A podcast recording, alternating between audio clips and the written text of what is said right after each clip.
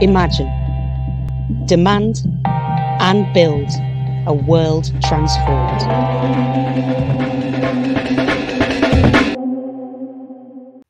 Hello. Um, thank you all so much for coming here tonight um, to join this discussion. My name is Miriam. I'm the Director of Research and Advocacy at Common Wealth Think Tank. We work on ownership strategies for a democratic and sustainable economy. Um, today, we published a fascinating report by Sol Gamsu exploring the scale of economic gap between private and state schools in England and exploring how to democratise the ownership of private school wealth. Now, of course, educational inequalities were highlighted throughout the pandemic from the digital divide to the resources available for schools to accommodate the needs of young people. And as we begin to rebuild our economy and our, build our way out of this crisis, it's a fitting time to ask broader questions around the future of education. So the format for this event will be a presentation from each of our three speakers, um, followed by a Q&A session with you all. Um, please add questions you have for the speakers in the box. Um, uh, should there be too many questions, we'll try and group some of them, um, but we'll hope to get through as many as possible. Um, I am lucky to be joined tonight by some outstanding panelists um, who will be discussing various aspects of educational inequality um, first, we have um, Dr. Sol Gamsu, who is an assistant professor in the Department of Sociology at Durham University. He specialises in the politics of education and how structures and experiences of power and inequality in education are reproduced over time and through different local and regional geographies. And we also are joined by Professor Rebecca Boden, who is um, the research director of the new social research programme at Tampere University, Finland. Um, and Steven Longden, who is a teacher, the co founder of the Abolish Eton campaign, and a Labour councillor in Trafford. So, without further ado, I think I'll hand over to our first speaker, Sol.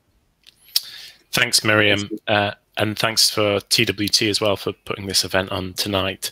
So um, the report is uh, is live, which is fantastic and lovely to see from my point of view, and um, it, it looks at the the economic gap between private schools and state schools in England, uh, and it does that for the 2017-18 year. And I'll say a little bit more about the data and how I did that, um, how I and the analysis that I did in a second. Uh, before I do that, I want to, and before I go through some of the key findings, I want to just um, highlight to you a um, why this report and why now. Uh, and, and, as Miriam said, COVID nineteen has has really exacerbated inequalities, and and we've seen as well. Um, the, the Sutton Trust and the IFS uh, and others find um, find substantial gaps uh, between private schools and state schools in in the the education that they were able to access during the during the two uh, lockdowns which affected schooling. Um, and that gap actually widened between the, the first and the second lockdown because I think more of the uh, more private schools were probably able to, to, to provide more online learning than than state schools were. Now, the catch-up discourse is, I think, in itself uh, problematic, given the the extreme sort of mental uh, pressures, that, uh, mental health pressures that have been placed on students um, and parents. Um, but the the catch-up funding that the government put forward last week is is, if anything, even worse. Uh, and the the DFE funding is commits around eighty pounds per student. Um, and as we'll talk about a bit in the the report, and as the report says, that just doesn't come anywhere near scratching the surface of the economic inequality that exists between private schools and state schools. Um, and this, I think, creates uh, rich terrain and, and, and, and promising uh, terrain for conversations and, and, campaigning around educational inequality um, and uh, in this case the private state school funding gap specifically because of because of the context that we're all going through. So I, I, think one of the things that uh, one of the, the sorts of questions that I hope uh, come from from this report, and that I also hope we can discuss a bit tonight, uh, are and, and and what this report is aiming to do is really allowing people to understand the wealth that creates the advantages offered by private schools and, and to try and start local conversations around inequality, around social justice, um, is this a system that's fair, sustainable, or justifiable? Um, and these are these are long-term questions that we need to be to be asking of the education system. And it's timely in in, COVID, in in COVID to think about what what sort of society we want to build as we hopefully move towards coming out of, of some of the, the, the lockdowns and experiences that we've been through over the last 18 months. So, what would a radical or progressive educational politics look like in that context? Uh, and and the work that I, am doing in this report is is really trying to take us back, trying to take the the the left back in a sense to some of the earlier demands and policies and politics that were raised in the earlier 20, early 20th century by the trades union movement by the trades union congress around the around demanding their share or demanding full democratic ownership of the endowment wealth held by what are now seen as private schools, uh, and also they were also interested in Oxford and Cambridge and the endowments that were held there. And and what what what was being demanded was really that that money, that historic money, many much of which was left in the 16th and 17th centuries, often for poor scholars primarily boys, unfortunately at that time. Um, but that demanding that that historic money be used to create a national uh, education system. Um, and those demands became sort of quieter and quieter, but they uh, over, over the over the 20th century and and petered out. Um, but I think it's time that we think about going back to those early policies and politics and demands because those endowments are um, both historically and and I think uh, politically, we they are things that we should be making demands over. And there's there's work been done on the the people like Mary Bridges Adams, um, also Clive Griggs, who wrote about the the trades union congress and their their early politics. So that's where we're sort of going back to um, and the, the sorts of things and histories that we can draw on here. So I'll talk a little bit about data and methods before I get into the findings in the report. So the data for the report comes from the Charities Commission website. Uh, I collected the charity numbers by hand for all the uh, English Headmasters Conference schools, um, and I would have liked to have looked at the Scottish uh, and Welsh schools as well, but the, the complexity of, of, of, combining these different the different data sets that I used meant that I just needed, for practical reasons, to limit it to England. So there are 20, 216 institutions, uh, slightly more than 216 schools because some of them have um, associated prep schools or some of them are diamond schools with a boys' school and a girls' school, and then a shared sixth form. Um, but it's 216 institutions. Um, and it's worth saying, of course, that private schools are a diverse group of institutions. There are uh, special independent schools uh, for students with uh, disabilities and also smaller faith schools. But what we're talking about here, and by focusing on the Headmasters Conference, is we're looking really at the, the more established, predominantly middle class and elite schools who are members of the Headmasters Conference. So now into the into the data and into the findings. So this is uh, there are several maps in the report which are uh, there to give you some idea of the, the geography of economic inequality. And what you can see on this map is the, the average income gap between the, the, the private schools in uh, the study and in those particular areas and uh, the, the average state school spending uh, income per pupil um, that that secondary schools and all through schools state schools have in those areas. And that's both academies and local authority maintained schools. So so what you can see here is that really it's it's a it's the, the biggest gaps in in funding are in the rural counties of the south of England, and that's that's really where you have the most acute and the most extreme economic inequality. Um, and we'll go through a couple of uh, an example of that in a, in a second. Um, on average, uh, the the the median income was um, took £21,664 per pupil for the private schools in this sample, uh, compared to £5,782 per pupil for state schools. So you can see already that on average, um, those the, the private schools in this study are, are getting nearly four times the income, um, and on average, it was it came out as 3.7 times uh, in, in larger than local state schools. So for each pupil, the pr private schools in this study had 3.7 times the income to spend that their state school peers would have. So you can see here that the, the massive level of inequality uh, that, that exists um, between different schools across the country. Um, and I'm going to focus in on a few more specific examples of this, um, because broadly, what you what we see in the data is that there are there are three groups of schools. There are um, provincial private schools, um, mostly but not exclusively in the north of England, uh, which have smaller economic gaps, uh, although those gaps are still significant. There are rural boarding schools uh, primarily, although again not exclusively, and there are exceptions in the north of England, like Ampleforth College, for example, in North Yorkshire. Um, where, but these rural boarding schools really have the biggest gaps. And then you have um, day schools, private day schools, and particularly those in London, where you you see again quite considerable gaps uh, between those those private schools and local state schools. so the looking at some of the schools in the north, and this is just to pull out one of the schools in uh, in in Oldham. This is Oldham Hulme Grammar School, which had an income in 2017 of just over 10,000, so 10,500 pounds per pupil.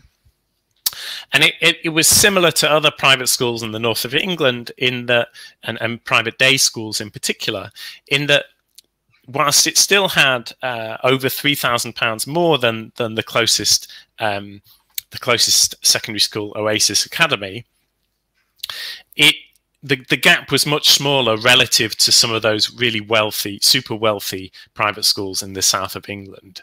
Um, and it's it, it's worth saying that Oasis Academy, which has um, about seven, just over seven thousand pounds per pupil, had um, nearly 30% of its students eligible for free school meals in 2017-18, which which likely explains why that figure is is higher than the the average per pupil income for secondary schools in England.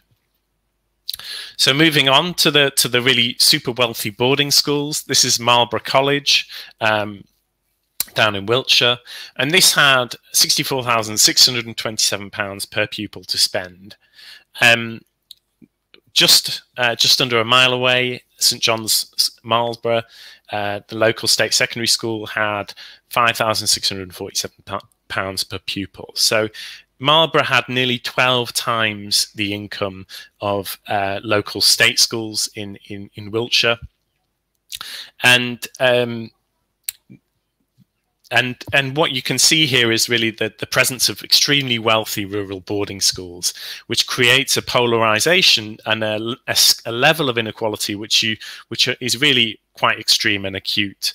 Um, and even if you account for the cost of boarding, and, and for the, the year we're looking at, state boarding schools, there's a handful that still exist, their boarding fees were on average about £11,000. So even if you account for the cost of boarding school approximately, the gap here is still absolutely huge. So lastly, uh, looking at day schools in London, uh, again, you see some quite acute economic inequality in the capital schools and St Paul's Girls' School, which was the the highest, um, the, the, wealthiest uh, day school in uh, London um, and in in the country. Um, on a per pupil basis, again has a, a, big difference relative to Sacred Heart High School, um, less than half a mile away, um, and Hammersmith and Fulham in West London is particularly has has a particularly large number of very wealthy day schools. So the other two in um, and three of the top five day schools for income uh, per pupil are in the borough. So the other two are Latimer Upper with over twenty, just over twenty five thousand pounds per pupil, and Godolphin and Latimer with £21,679 per pupil. Um, and not all of the London private schools were quite that wealthy, but the presence of these extremely wealthy day schools is is conspicuous because in other cities they they, they aren't there on that scale. Uh, Brighton is, is is a partial exception to that with Roedean and Brighton College. So policy proposals, the, the report outlines a range of policy proposals from going from voluntary donations from the schools to full-scale integration. Um, I mean, the question that I'm interested in really is, is how could you use this report or how do you think it could be used and the data in it? And the, there's also a link which um, I've made available uh, through social media to the data um, so that people can look at local areas uh, and and see see whether there's a private school in their area and what the economic gap is. I think some of the things which I, I would I would hope we could do with this data is is is perhaps asking local private schools to voluntarily pay their business rates relief. Um, and in Taunton, there was a, an attempt at doing this. Obviously, in, in Scotland, they're already moving towards uh, removing that as well, um, and that's been passed through Parliament there. Um, national reform is some way off, but that doesn't mean we shouldn't stop making demands and debating these issues um, and thinking about what a free education and emancipated education system could look like. And on that point, one of the proposals in the report is to create a people's educational endowment now, bringing private schools into the state system would cost money, about two and a bit billion pounds. But if we were to, to imagine for a second that that we were in a that we had a, a, a progressive and a, a, a radical transformative government, what could we do or what would we do with the investments endowments and endowments that are held by these schools? Uh, and and in the the year that we looked that I looked at here they had an income of about 81 million pounds um, from investments from endowments that they'd been left historically. Now the proposal is to that that money could form a people's educational endowment with income aggregated ethically invested, and then distributed for additional participatory community education projects, extra education money in a well-funded state system, with perhaps £5 million being allocated to each local authority area, rotating once every five to 10 years, and with community assemblies of students uh, young and old, education workers, parents, and so on, debating and proposing different projects, which could then be put to a vote. And to, to just visualize what that could be like, um, these are some images from George Allen, who's a, uh, an architect and a, an artist um, who produced uh, a wonderful piece of work um, as part of his uh, master's project, um, including these images of neighborhood libraries, which might be one thing that could the money could be spent on community built education spaces, and multi purpose, multi age community learning centres. Um, and we've never had an education system that was truly built for the majority of people. And I think it's, it falls on us to always be demanding one and, and trying to start to build it. So thank you.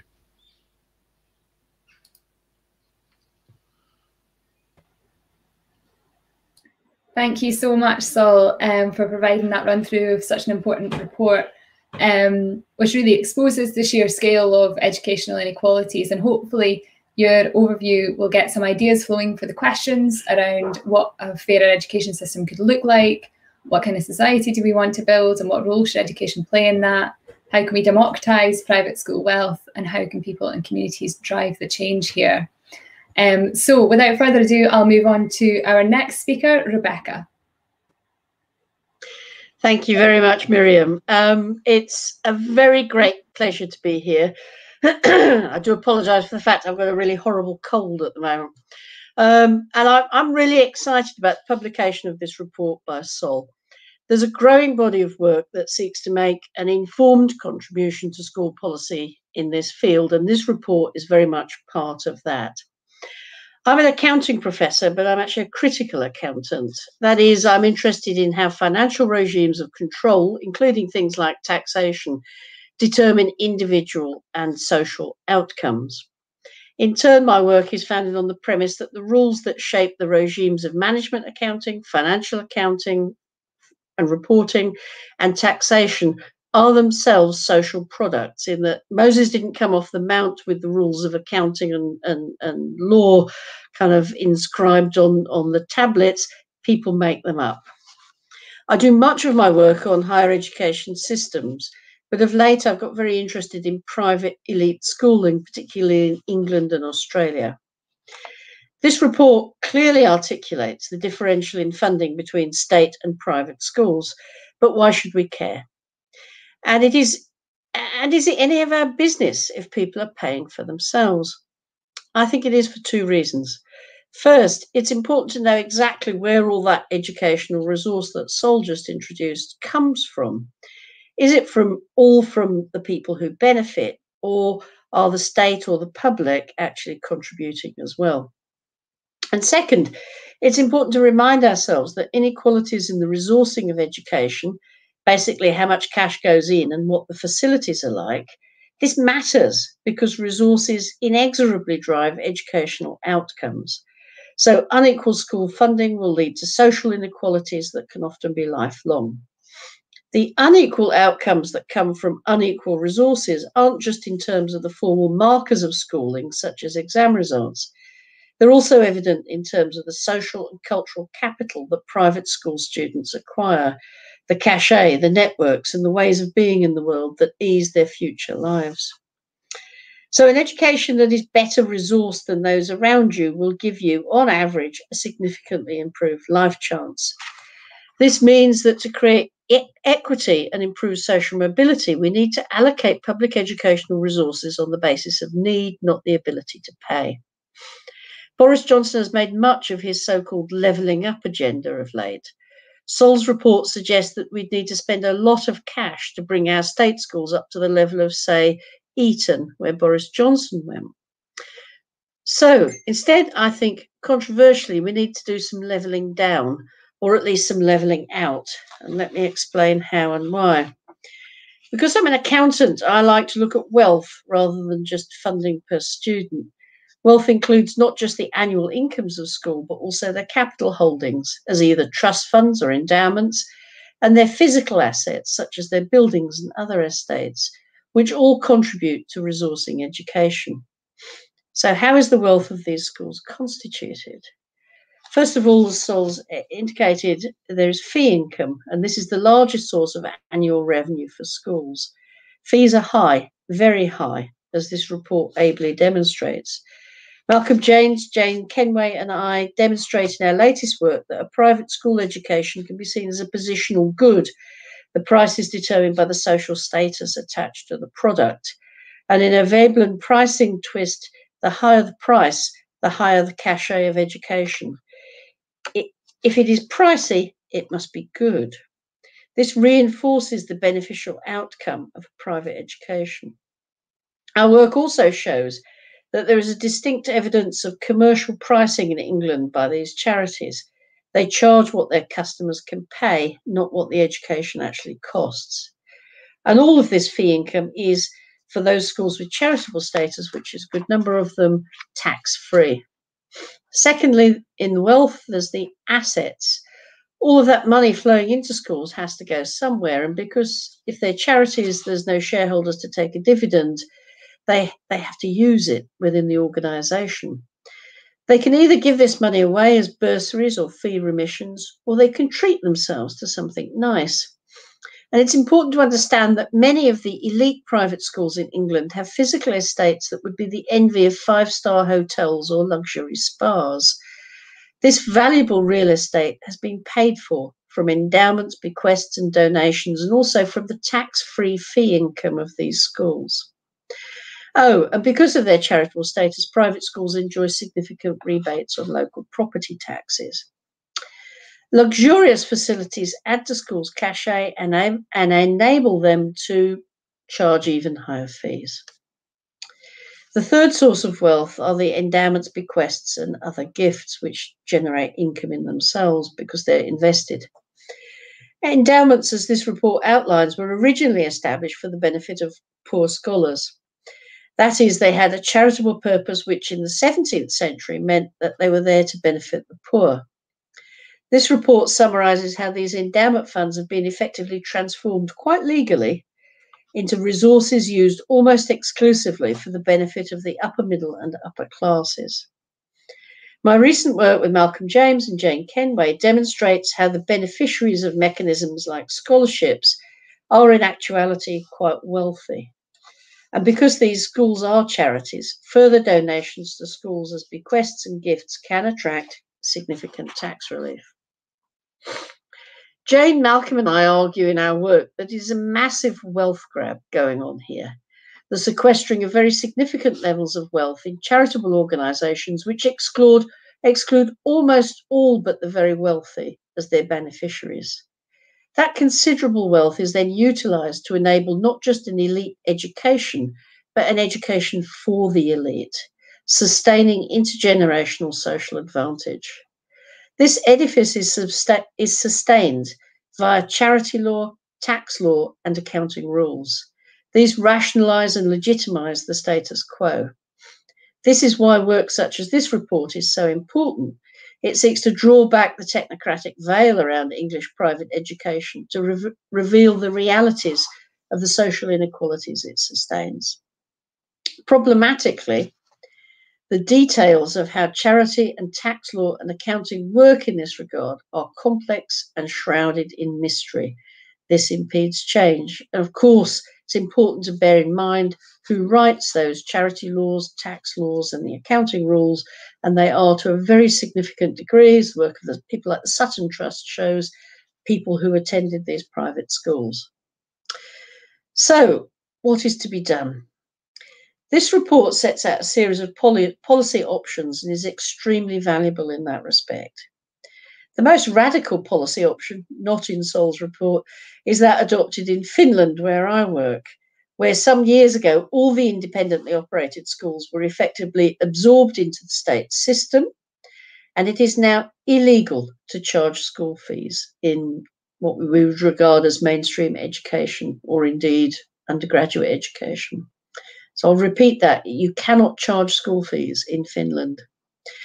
But I think that given the UK's rhetoric around choice, which doesn't exist to the same degree in places like Finland, this, this would be a step too far. So, my case for reform is that we can and should adjust the resources for education in such a way that the state funded, that the state, funded by the regular taxpayers whose kids go to state schools, and charitable resources held in common are no longer used to effectively subsidize privileged elites. So we withdraw from those schools the uh, tax reliefs and also the um, uh, the benefit of all the charitable resources that they have as part of their wealth. And I've got four points to, to finish on, um, three of which are in Sol's report first of all, end all the tax advantages for, for private schools, which Malcolm Jane and I estimate to be in excess of 3 billion, that's billion with a B, a year, which I notice is twice the government's proposed COVID catch up fund. Sol's report summarises our work, which charts how these tax breaks came about, and there are no real barriers to their removal. Second, as this report highlights, we should transfer all the charitable endowments of the private schools into a people's endowment fund so that these state subsidised resources intended for charitable use can be put to beneficial use for all of the UK school students, not just a privileged few who are already wealthy. Third, the school estates. These tax subsidised assets are, again, charitable resources. Ownership of them should be passed to the People's Endowment Fund. And I would propose that the existing private schools could continue using them, but on a lease basis. And the lease payments would go to the People's Endowment Fund for the benefit of all of the UK's school students. And finally, and here I add to Sol's excellent suggestions, I first suggested in a letter to The Guardian in June 2019 that it was unjust for privately educated students to effectively have preferential access to the UK's better universities, which they do in huge numbers, and proposed a cap fining universities that took excessive numbers of privately educated young people. The economic rationale for this is that our universities are heavily state subsidised via the writing off of student debt. We would like not like it if people who were able to see a private GP were able to jump the queue to get into an NHS hospital because their GP could write a letter, a, a better referral letter. So why do we do it for schools? Elite education would continue, no doubt, albeit slightly less well funded and perhaps with increased fees. But we would have ended the slightly bizarre situation of the UK taxpayer and public charitable resources subsidising the education of the already extremely wealthy while state schools are patently struggling. Resources originally intended for charitable use would be used to benefit those in need. And withdrawal of the status of charity would, I think, dent the reputation of these schools and expose them for what they are business based engines of privilege. Okay, thanks very much. Thank you, Rebecca. That was brilliant. Um, and there's plenty to think through there for our discussion as well. Where does the money come from? Where does it go? How do sources of wealth exacerbate inequality, both in terms of educational outcomes and more broadly? Um, and how does the current policy landscape around private schools, from charity policy to tax law and tax rules, um, facilitate this? Um, so we will move on to our final speaker now, Stephen. Thank you. Uh, thank you, Miriam, and uh, thank you to Sol for inviting me to speak today. Um, first of all, I'd like to thank Sol for, for the research. Um, it's, it's really uh, excellent uh, to see it. I know we've been talking about it together uh, for a year or two at least. Um, Sol and I have uh, been working together uh, around the issues of private schools for the last few years. And uh, in more recent years, we, we came together to be uh, the co founders of Labour uh, Against Private Schools, of which I'll talk about more in a couple of minutes. Um, I, I will I would I will say uh, at the start it's it's very clear from what we've heard already from Sol and Rebecca that the extreme inequalities between private and state schools in England it's one of the cornerstones of the, the gross social inequalities we see in the country. This is not an ex, uh, accident of inequalities. These are clearly by design, and the private school sector has been designed to perpetuate and facilitate the levels of inequalities, the gross level inequalities that we see in this country. Um, and again, Sol's uh, latest research will add an extra um, level of, of data and analysis where we can see, particularly at the local level, uh, the impact of these gross inequalities that private schools uh, perpetuate. And uh, I know what's particularly useful for somebody who's also a secondary school teacher in Greater Manchester, uh, in Chorlton, in fact, in the south of Manchester. Um, we are seeing, certainly even within the classrooms and certainly within staff rooms, increasing levels of discussion and understanding and nuance within those discussions of the impact that private school inequalities uh, are producing. Even my own students, your 11 students, at the beginning of this academic year, we had a fantastic, uh, unprompted discussion about the huge disparities that they see and that they're very aware and conscious of um, between themselves in a state comprehensive school and uh, Manchester Grammar School, for example, just down the road, um, which is only three three miles away, which um, has per pupil funding well in excess of, of twice what we have at Chorlton High School. The children may not know the details, but they are very aware and very uh, attuned and sensitive to what that means for themselves, the inequality, uh, the unfairness that means in their in their own life, in their own opportunities and their chances. So this is, whilst you know we have Sol's excellent academic work, this is also a very real, grass founded on a re very real grassroots conversation that's taking place um, in in my school and schools right across the country. And one of the reasons that I think um, the public at large are becoming increasingly aware of, uh, of this is, and I don't, you know, I, I, will blow my own trumpet and, and Sol's trumpet, is some of the fantastic work that Sol and myself and Holly Rigby and Rob Poole have been involved in, another uh, secondary school teacher here in the north of England, is in the campaign that developed around Labour against private schools.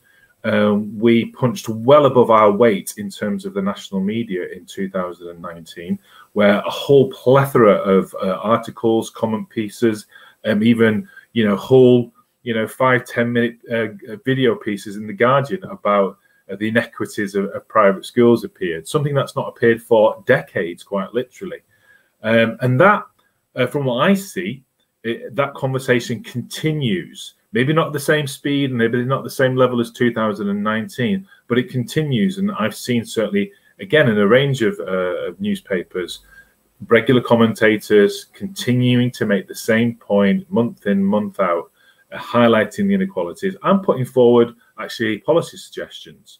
Uh, for example the cap on the number of students from private schools uh, going on to universities is one that features regularly now uh, within the guardian um, in fact, The Guardian came out in 2019 uh, for the proposals being made for Labour against private schools. So there's their understanding now, a level of understanding and an appetite for this. And in the wider public, only this week, um, there was a YouGov poll, which for the first time showed that the majority of those questioned support the removal of charitable status from private schools um, and certainly an increase in those who feel that private schools per se are unfair and that something, whatever that might be, should be done about it.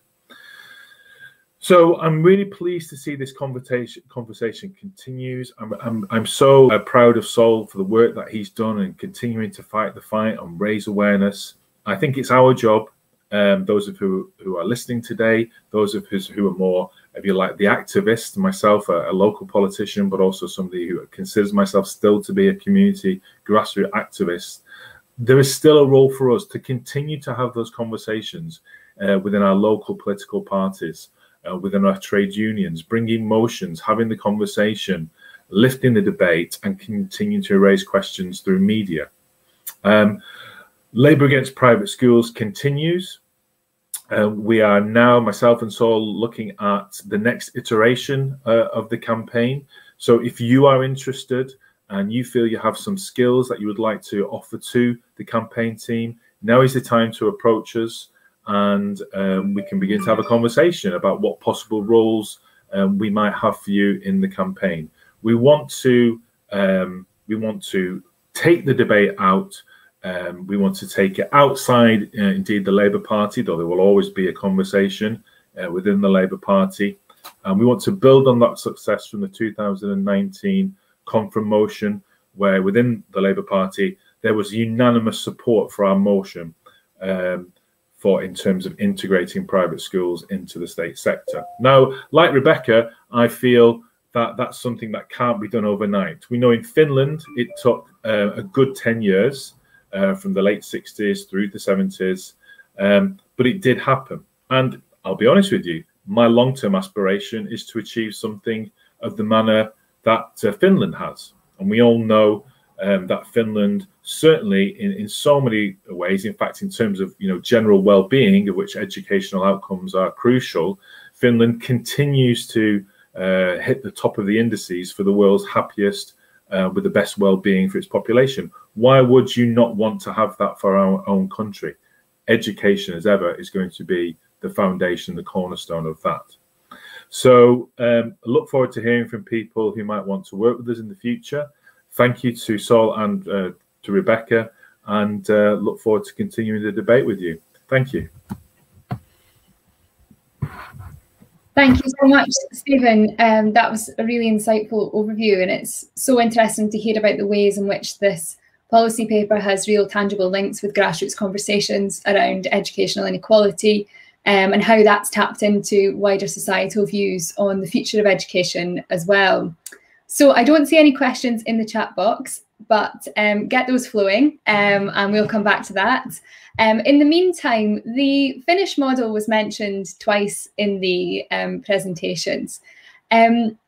And I'm wondering what could we learn from countries like Finland about how to approach uh, inequalities that are caused by private schools and what the future of education means um, as part of a, a, broader reimagining of how we see um, our society and levels of fairness in our society.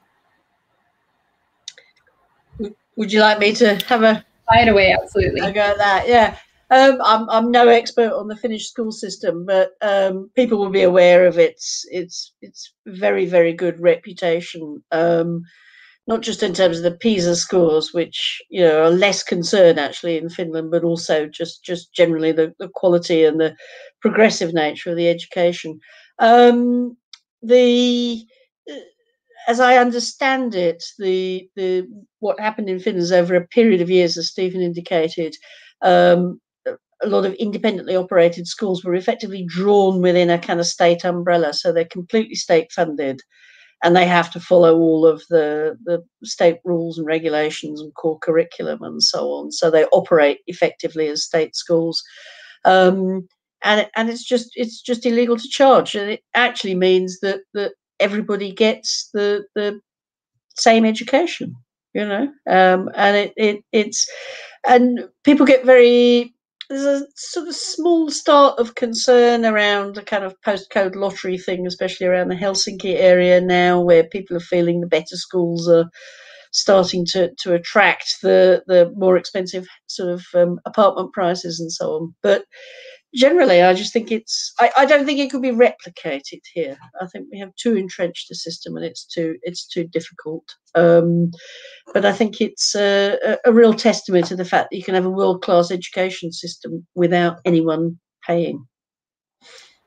Great. Um, I'll move on to Stephen quickly there, just first. Um, so, uh, Stephen, uh, what what do you think that uh, a system like that would mean for the young people that you speak to? You've spoken about them being aware of educational inequalities as well. Yeah, very much so. Well, I mean, straight away, I mean, some of the um, the outcomes have been hinted at already. The educational outcomes, the unfair, unequal outcomes. We know, for example, the top uh, five uh, private schools in, in the country um, send more students to Oxbridge than the whole of the state sector in England and Wales. So, and the, and the children are broadly aware of that. You know, they, they, they are not, the conversations are now happening around the family dining table, at home, you know, in schools. People are more aware of it.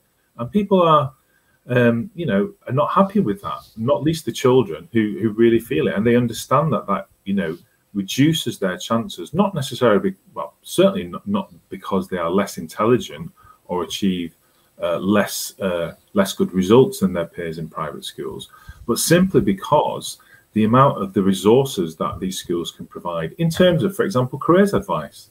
You know, careers advice is which obviously is linked to um, your advice for you know where do you go after 16 and then 18 higher education. You know that was decimated by the Tories um, back in 2010. Um, so you know it it was bad enough in the past, but now it's literally um, unless you have a school that's decided to, to invest in that area specifically, um, you know, it's extremely difficult for young people to get the advice they need to make the next uh, move to the next level. But of course, private schools not only do they have the resources to employ those full-time careers advisors, further education, higher education advisors, but they have a, a whole network linked into the top universities where you know they're literally exchange programs going on throughout their academic year between said colleges, universities, and the schools, so that the schools, you know, the children themselves become totally attuned to the culture, the application process, what needs to be done, mm-hmm. how to present yourself, how to hold yourself. You know, it's you know it, it's incredible. It's the whole cultural um, education which Rebecca um, hinted at earlier on that is passed on to children in private schools, and the state school students understand that. You know, they understand that. Um, and so, first of all, it's it's about tackling that obvious inequality. But uh, quite frankly, as well, I think you know, um, looking at a model which reduces, and I would argue ultimately integrate, like Finland, um, the the private into the state sector, is that will be a, a benefit to students that currently go to private schools, because private schools, whilst they might have fantastic resources, we know they have a plethora of problems, not least in terms to some of the cultural arrogance, shall we call it, um, that has been linked to a range of issues um, within private schools more recently. We've had the whole sexual abuse scandals within schools. That started off as a result of campaigning work that's been done for many years now by previous ex private schools who've you know flagged up, raised the alarm bells. So there's some real significant issues there in terms of I would argue, and I'm not certainly not the first person to say it, the damage that some of the toxic cultures that we find can find within some private schools, the impact that has on the individuals, and therefore the impact that ultimately has in wider society and the institutions that these young people go on to populate and dominate in later years. You know, you have to raise some significant questions when you look at the, uh, first of all, the cabinet table. 64% of our cabinet went to private schools. I'll, I'll let people fill in the blanks in the spaces there. Um, 73% of our senior judges go to private schools. Now, you know, the culture, the traits, both the positives and the negatives, of which there are both, are carried through in those institutions. And it's my strong belief that not only will working class, middle class children benefit from having a more level playing field, socially and culturally, I genuinely believe it's in the interest of uh, private, uh, many private school students to have the ability to interact with our state students, learn from them, um, and develop those softer skills which are less toxic that I think are desperately needed for them. Thank you. Um, and, and on to Sol. So uh, Rebecca doesn't think it, it's feasible um, in, in the UK to, to look at a, a Finnish model. I suppose to what extent do you ag agree with that and and what would the kind of first steps be to building legitimacy around um, some of the more transformative reforms to the, the current private education system. I think I think Rebecca's right in the sense that the contexts are so radically different, um, and and the and, and also in, in in in in what you said about the the entrenched nature, um, and you I think mentioned this briefly, but some of the work that you've done with with Jane Kenway and um, Malcolm James really highlighted the way that the state has uh, enabled, and you know, acts of parliament have enabled the financial um, and material uh, interests that, that, that, private schools currently have to be maintained. Um, I don't know if you wanted to come in on that, any of that, but I think that entrenched nature of things means that it, it is going to be a different path. I think Steve Stephen's right that it's going to be a it's a it's a long term process. What we're what we're arguing for. Um, I, I think first steps, but I could say something about first steps. But do you want to come in and then I could maybe come back, Rebecca? Yeah, I, I would just say, really, um, I, I think it, it, it's not impossible that they go, but I think given the very, very entrenched nature of this, I don't think it's a sort of feasible policy objective at the moment. And I also think it would, eh, you know, you'd encounter such an enormous backlash. I mean, our our work on on abolishing the tax breaks provoked like an absolutely enormous kind of critical backlash and so on. Um, so I I think it's better to do it in terms of you can make a, a very strong economic case for withdrawing state support for these schools and for withdrawing um, the, the beneficial use of, of public kind of resources like endowments and charitable resources. And in many senses, I think what would happen then is a lot of them would continue, but their cachet and their status and their position would be significantly diminished. And, and crucial to me to that is is the universities because these schools act as escalators yeah. into you know the so-called better universities, which is a contentious term anyway. Yeah. Um, I absolutely endorse what Stephen said on that. In that, um, you know, it, it's it's just a conveyor belt straight in there, and a lot of people don't realise. They think because students pay fees now, that that universities are individually kind of you know you, you pay for your own education but because of the the 50% right or half the money lent to students in the uk now gets written off yeah. And that's paid for by taxpayers. So, uh, but there's still a huge UK taxpayer subsidy. So if you the case for that, removing that, if you remove that that accelerated progress into universities, you quite effectively dent the, the rationale for these schools existing. yeah. because they no longer give you that that leg up that that, that they do at the moment. No, I'd, I'd agree, and I think that that uh, disincentivizing is is is really important there. Um, and and I think the other the other thing that I want to um, to come back on is that the I think on that point around feasibility, um, the whether whether whether it's something that I, I think it, I think it, it's going to be difficult but the point is to to start and, and to build movements and build conversations at a local level um, that create and, and create challenge and and you know one of the first first things that I mentioned was around um, the the having a petition or or or, or um, persuading uh, local councillors to write to um, local private schools and ask for for donations of money, um, and that even even if it's not achieved, it still highlights the fact that there are these inequalities. And what we have to do really is is change the conversation. It is really gradually build um, the the momentum behind a different sort of educational politics.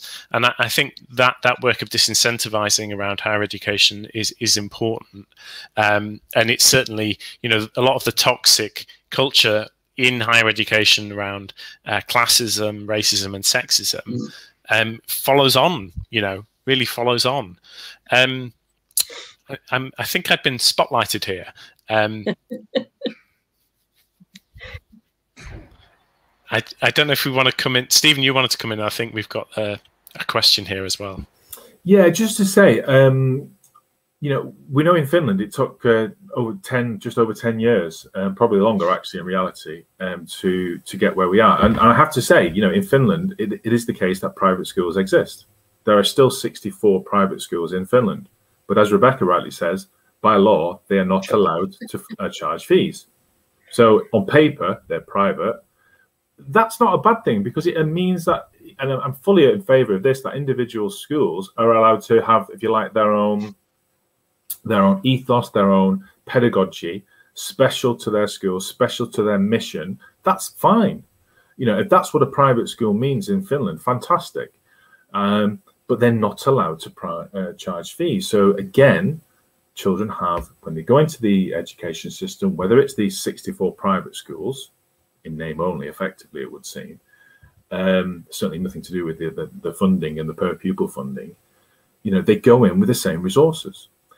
The reality is, every child, you know, they're not a bubble, they have a family behind them. So, sure, the more middle class, the more upper class children in, in, in, Finland, they're going to have the resources that their parents are going to be spending them of an evening with possibly extra mm. classes, music classes, you know, the lovely visits to the museums and galleries at the world weekend, building that social capacity. Nobody's saying that that should stop. We know that will continue, and, and quite rightly. I mean, we're, we're not draconian. We're not saying remove the rights of parents to, you know, have an input and an impact on their children. What we're saying is, if we genuinely believe in a democratic society where equality is important, then let's remove the um, obscene inequalities that have developed over the centuries in this country. If we're genuine about a democratic and more equal society, and of course, it will take time. I mean, one of the there's been a big debate within Labour against private schools. We, as Sol well knows, uh, about our, our tagline, which is um, "Abolish Eton." Now, you know that has won us the attention of the media, and we, you know, we we use that remorselessly, remorselessly, as I said before, and you know that that that had great impact at the time. But we're we're not we're not we're realistic people, as Rebecca has, has highlighted. It's about integrating and that will take in this country at least a decade, if not two, for the reasons Rebecca's highlighted. The, the nature of the country and the structural inequalities and the culture will require a longer time. So it's not so much like we're talking like tomorrow we're going to burn down Eton, God forbid, knock down Eton. No, it's about looking at introducing reform to integrate those schools so that we have a more level playing field moving forward. And as for it being unrealistic or setting our sights too high, Well, you know, there's been plenty of times that people in the past have set their sights high. I seem to remember in the past there are some people believe that women shouldn't have a right to vote, and we were warned that, oh goodness, you know, if we if I set ourselves, you know, to all women to have an equal vote, then you know we're, we're setting ourselves too too great a challenge there. I remember the the Chamber of Business and Industry back in the day in the 90s you know, it was all over the newspapers about the, the travesty of a minimum wage being introduced into the United Kingdom in the 1990s. We're not ready for that. And yet here we are. Does anybody bat an eyelid about the minimum wage? Does anybody seriously argue against the minimum wage these days? Not even the Tory party. So, yes, I understand the reservations. I understand the reality check. But if we're, if, we're, if we're true to our desire to see more equality, then we do have to aspire towards a much, much fairer system. Um, set the goal high and let's see how far we can get to achieving it. Thank you. Um, so we have a few minutes left um, and we've got some questions now, which is brilliant. Um, so the first question is on governance. So should we look at existing network governance like MATs have, um, private and state schools in their network, um, and what are the tools at the disposal there? So I'll hand that to Sol. Yeah, so I'm going to talk to that point, um, particularly around. I, am I'm not going to talk so much to the MAT point, but basically, there, there, there are 32 former private schools that have become state schools since 2007. Um, and I've actually, I'm going to do that academic thing where I say I've written a paper about this. Um, but but um, those private schools basically they were integrated as as free schools and academies, um, and there's a bit of variation within them uh, in, terms of what sorts of schools. Like some of them are are quite are more experimental um, uh, schools. One of them I think is a Steiner school, but but the larger schools within that group are um, sort of what you would expect from a sort of middle class private school, basically, but often those that have essentially fallen on hard times. Uh, there was one down in um, North Tyneside near where I live now, um, another one in Liverpool, Liverpool, Liverpool College, uh, and a couple in Bristol as well. Um, now that route, what, what, it hasn't changed actually is is that in all of all, all of those schools, um, this isn't in the paper, but in all of those schools, that the, they actually had um, lower proportions of free school meals than their surrounding state schools. And this links, I think, to one of the other questions we've had about whether I would whether we would support grammar schools. And personally, I, I certainly would not. Um, and it and this point about the private schools that have converted to the state sector through sort of an, uh, an, a pre-existing process is that because it hasn't been done alongside admissions reform within local areas, it hasn't necessarily meant that those schools have ceased to be dominated by uh, by the affluent, by the middle class. Um, and I, you know, I don't see the grammar school model as, as one that we would want to go back to. If anything, the comprehensive school reform didn't go far enough. It should have gone on to do post 16 and, and higher education as well. So we'd have a, a fully comprehensive system throughout.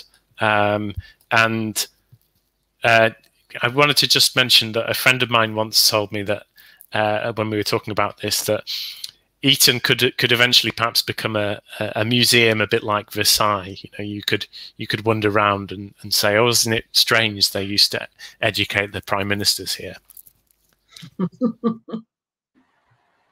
okay, um, so we've got a couple of questions on governance, and they they overlap um, a fair bit. So, if private schools or charities, how does the governance and accountability work? Is there opportunity for challenging? Um, strategy at an individual level. Um, and, and what does the governance look like there and how can we change that? I'll maybe pass that one to yourself, Rebecca.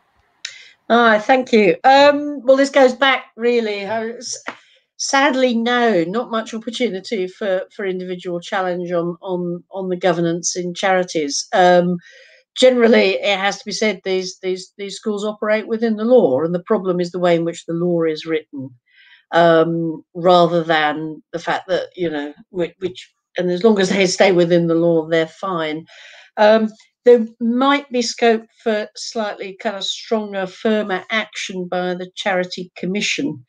Um, but the Charity Commission at the moment appears to be, um, as one noble peer put it to me the other day, you know, completely beholden to the government. Um, so, uh, you know, a rather toothless charity commission is is actually aiding and enabling um, a loose thing. The, the trouble with the charity law is it's written such that the trustees of these schools have huge amounts of discretion over what happens. The government, the state has absolutely no control over how uh, charity trustees opt to fulfill their charitable purposes and and that's why it really requires a kind of very strong legal reform um, of of the schools. I mean, I like Sol, I've written a paper about this about the very lengthy 400 year process, but by which this this came about. Um, my my preferred option is is just to remove charitable status from these schools because I, I uh, uh, that would require a, a reform in charity law.